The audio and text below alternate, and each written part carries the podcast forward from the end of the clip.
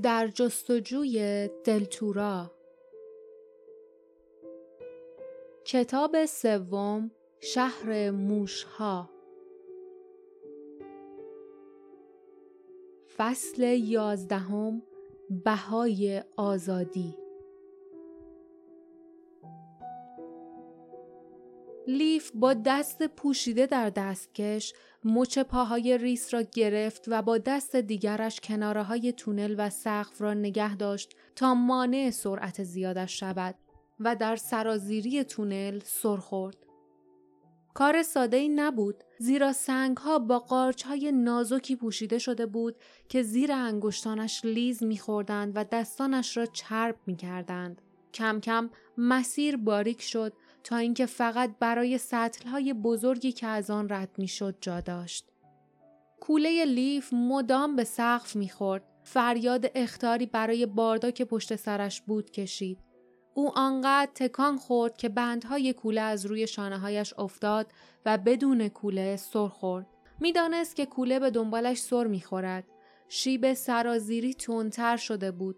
برای از دست ندادن تعادلش این تنها کاری بود که از او برمیآمد. چیزهای دیگری هم تغییر کرده بود. صدای قرش شدیدتر شده بود و بیوقفه شنیده می‌شد طوری که گوشها و مغز لیف را پر کرده بود. نگه داشتن ریس که هنوز کاملا به هوش نیامده بود سختتر شده بود. اما او کم کم پاهایش را تکان می‌داد. با دستهایش دیوارها را می گرفت و سرش را بالا گرفته بود طوری که هر از گاهی در اثر تماس با سقف تونل خراشیده می‌شد.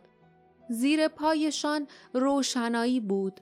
درخشش ضعیف و چندان زرد که نمی توانست نور ماه باشد. خیلی زود آنجا روشنتر شد و لیف متوجه شد که به انتهای سراشیبی می رسد و چیزی نمانده که تونل با زمین همسد شود. رو به باردا و جاسمین فریاد زد آماده باشین و تقریبا در همان لحظه بدون هیچ اختاری بدن ریز شروع به چرخیدن کرد. او جیغ می‌کشید و لگت می‌زد. مچ پایش از دست لیف سر خورد و رو به سمت روشنایی پایین رفت. لیف که از ترس نفسش بند آمده بود دید که بدن پیچان ریس به انتهای سراشیبی رسید اما متوقف نشد. به علتی نامشخص به حرکت ادامه داد. لیف به چیزی جز این فکر نمی کرد که دشمنش را از نظر دور ندارد. او دستش را از دیوار جدا کرد و گذاشت تا به انتهای سراشیبی سر بخورد. چند لحظه بعد به سطح مسطح می رسید. روبرویش مسیر پهن می شد و نوری از سقف می تابید. صدای قرش او را در بر گرفته بود. زمین زیر پایش از جنس سنگ سخت و سیغلی نبود بلکه نرمتر و برآمده تر بود چیزی که کمی زیر دستانش میلرزید و حرکت می‌کرد او هم مثل ریس به جلو می‌رفت زمین او را به جلو می برد. آن پیکر سرخپوش کمی جلوتر چهار دست و پا راه می‌رفت. لیف بعد از چند ثانیه خود را جمع و جور کرد و به طرف او دوید.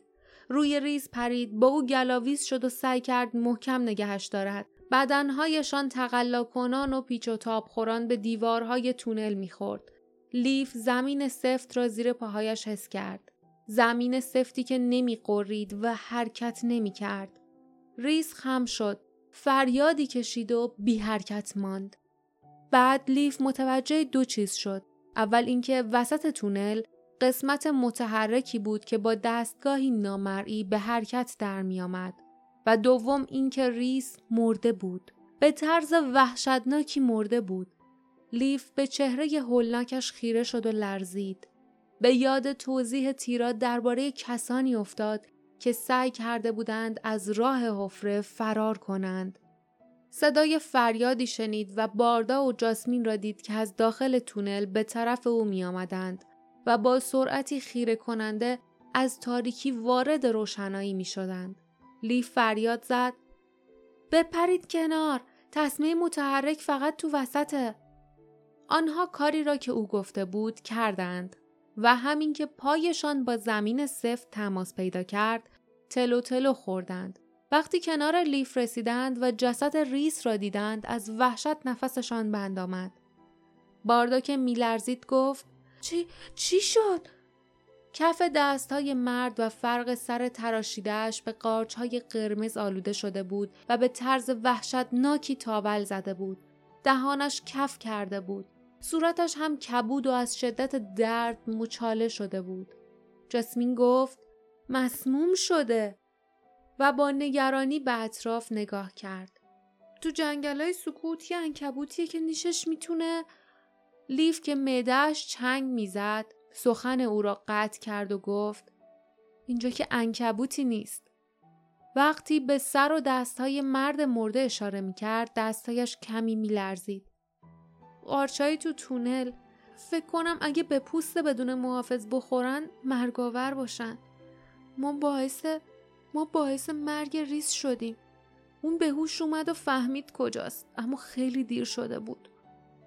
با حالی منقلب به جسد مچاله شده نگاه کردند. سرانجام جاسمین با جسارت گفت من نمی‌دونستم نمی‌دونستم اگه دستکشا رو در بیارم و پارچه رو دور سرش باز کنم باعث مرگش میشم باردا گفت معلومه که نمی‌دونستی چطور باید می‌دونستی و چهره در هم کشید و ادامه داد.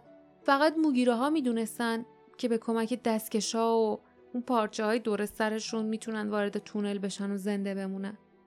لباسامونم که مالیده به این قارچه. حالا چطوری می‌تونیم بدون اینکه صدمه ببینیم اونا رو در بیاریم؟ لیف فکرش را کرده بود. در حالی که به دستهای پوشیده در دستکشش نگاه می‌کرد گفت فکر کنم وقتی سم تازه باشه مرگ باره. وگرنه موگیرها چطور می‌تونن بدون اینکه به مردم صدمه بزنن برن وسطشون باردا شانه هایش را بالا انداخت و گفت فکر کنم حق با تو باشه. صدای ملایمی از پشت سر به گوششان خورد. برگشتند. شکل براغ یکی از سطل ها را دیدند که توی حفره سر می‌خورد و پایین میآمد. بعد روی تصمه متحرک آرام گرفت و سپس به طرف آنها آمد. جاسمین گفت وقتی فرار کردیم من حفاظ و پشت سرمون بستم. به این امید که کسی نفهمه ما از راه حفره فرار کردیم. فکر کنم نفهمیدن. باردا با اخم گفت هنوز نه. اما وقتی اتاق خواب موگیره رو بگردن متوجه میشن که ما از این راه فرار کردیم. بعدش هم زود پیدامون می‌کنن. اگه این تونل رو ادامه بدیم فکر کنم از اون طرف تپه سر در میاریم. جسد ریس را همانجا رها کردند. بعد از روی تصمه متحرک پریدند. شروع به دویدن کردند و به زودی سطل نقره ای را پشت سر گذاشتند.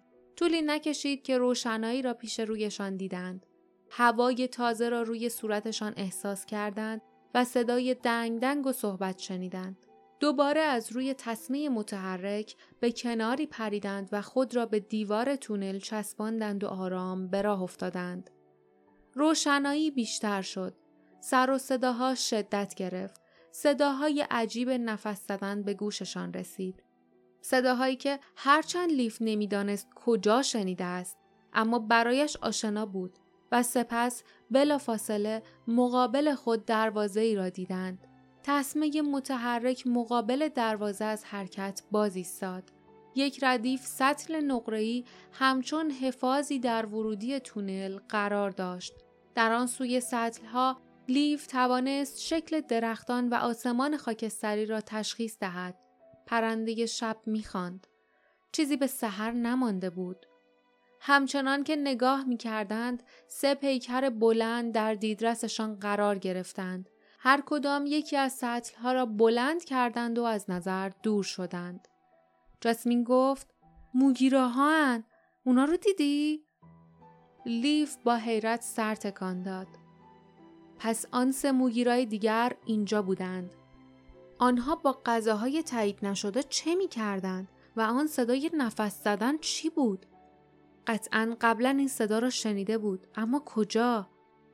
آن سه همسفر بی صدا و در حالی که خود را به دیواره تونل چسبانده بودند گردن کشیدند تا بیرون را ببینند اما وقتی سرانجام منظره بیرون مقابل چشمانشان قرار گرفت مات و مپوت بر جا خشکشان زد موگیره ها سطل ها را با احتیاط داخل گاری میگذاشتند و بین آنها علف خوش قرار می‌دادند تا به هم نخورند و سر و صدا ایجاد نکنند.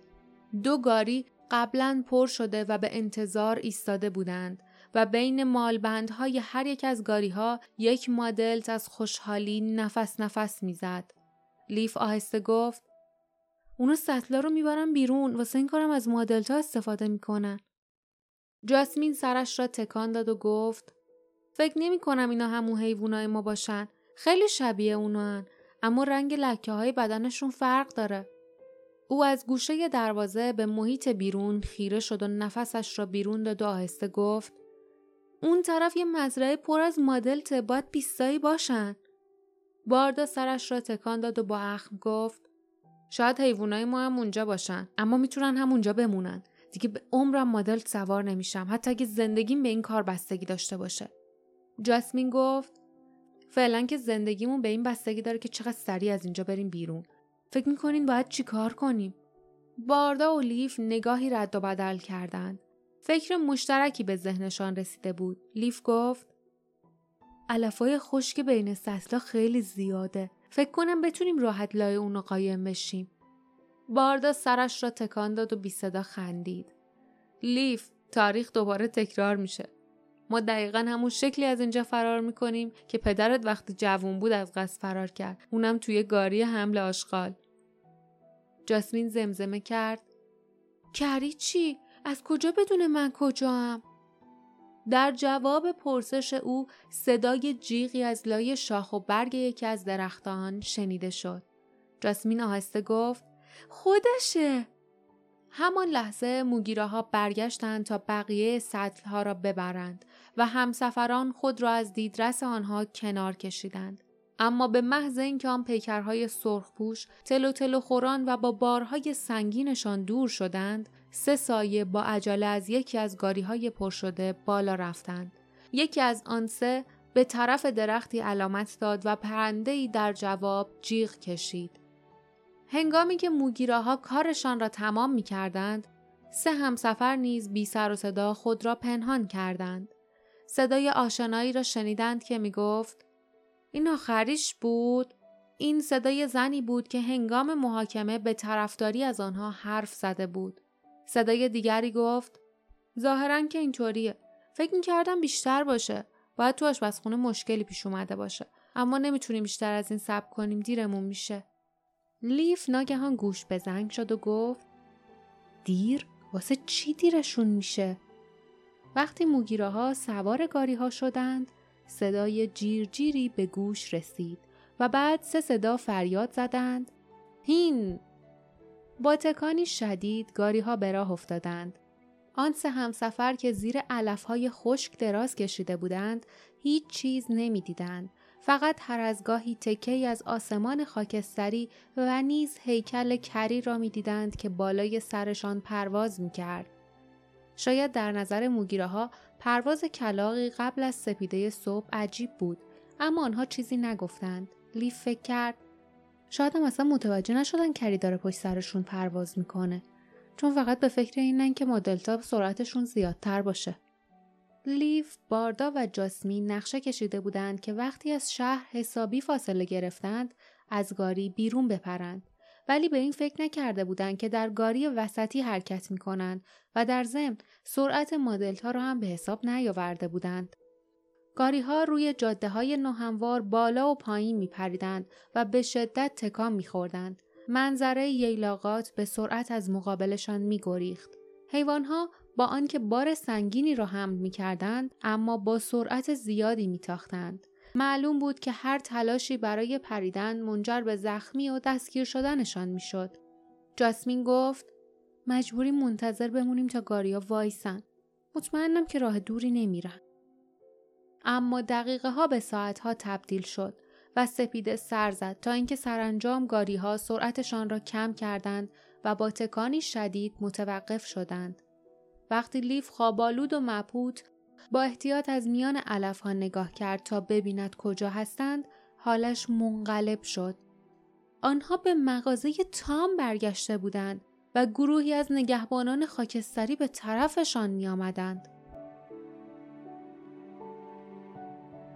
پایان فصل یازدهم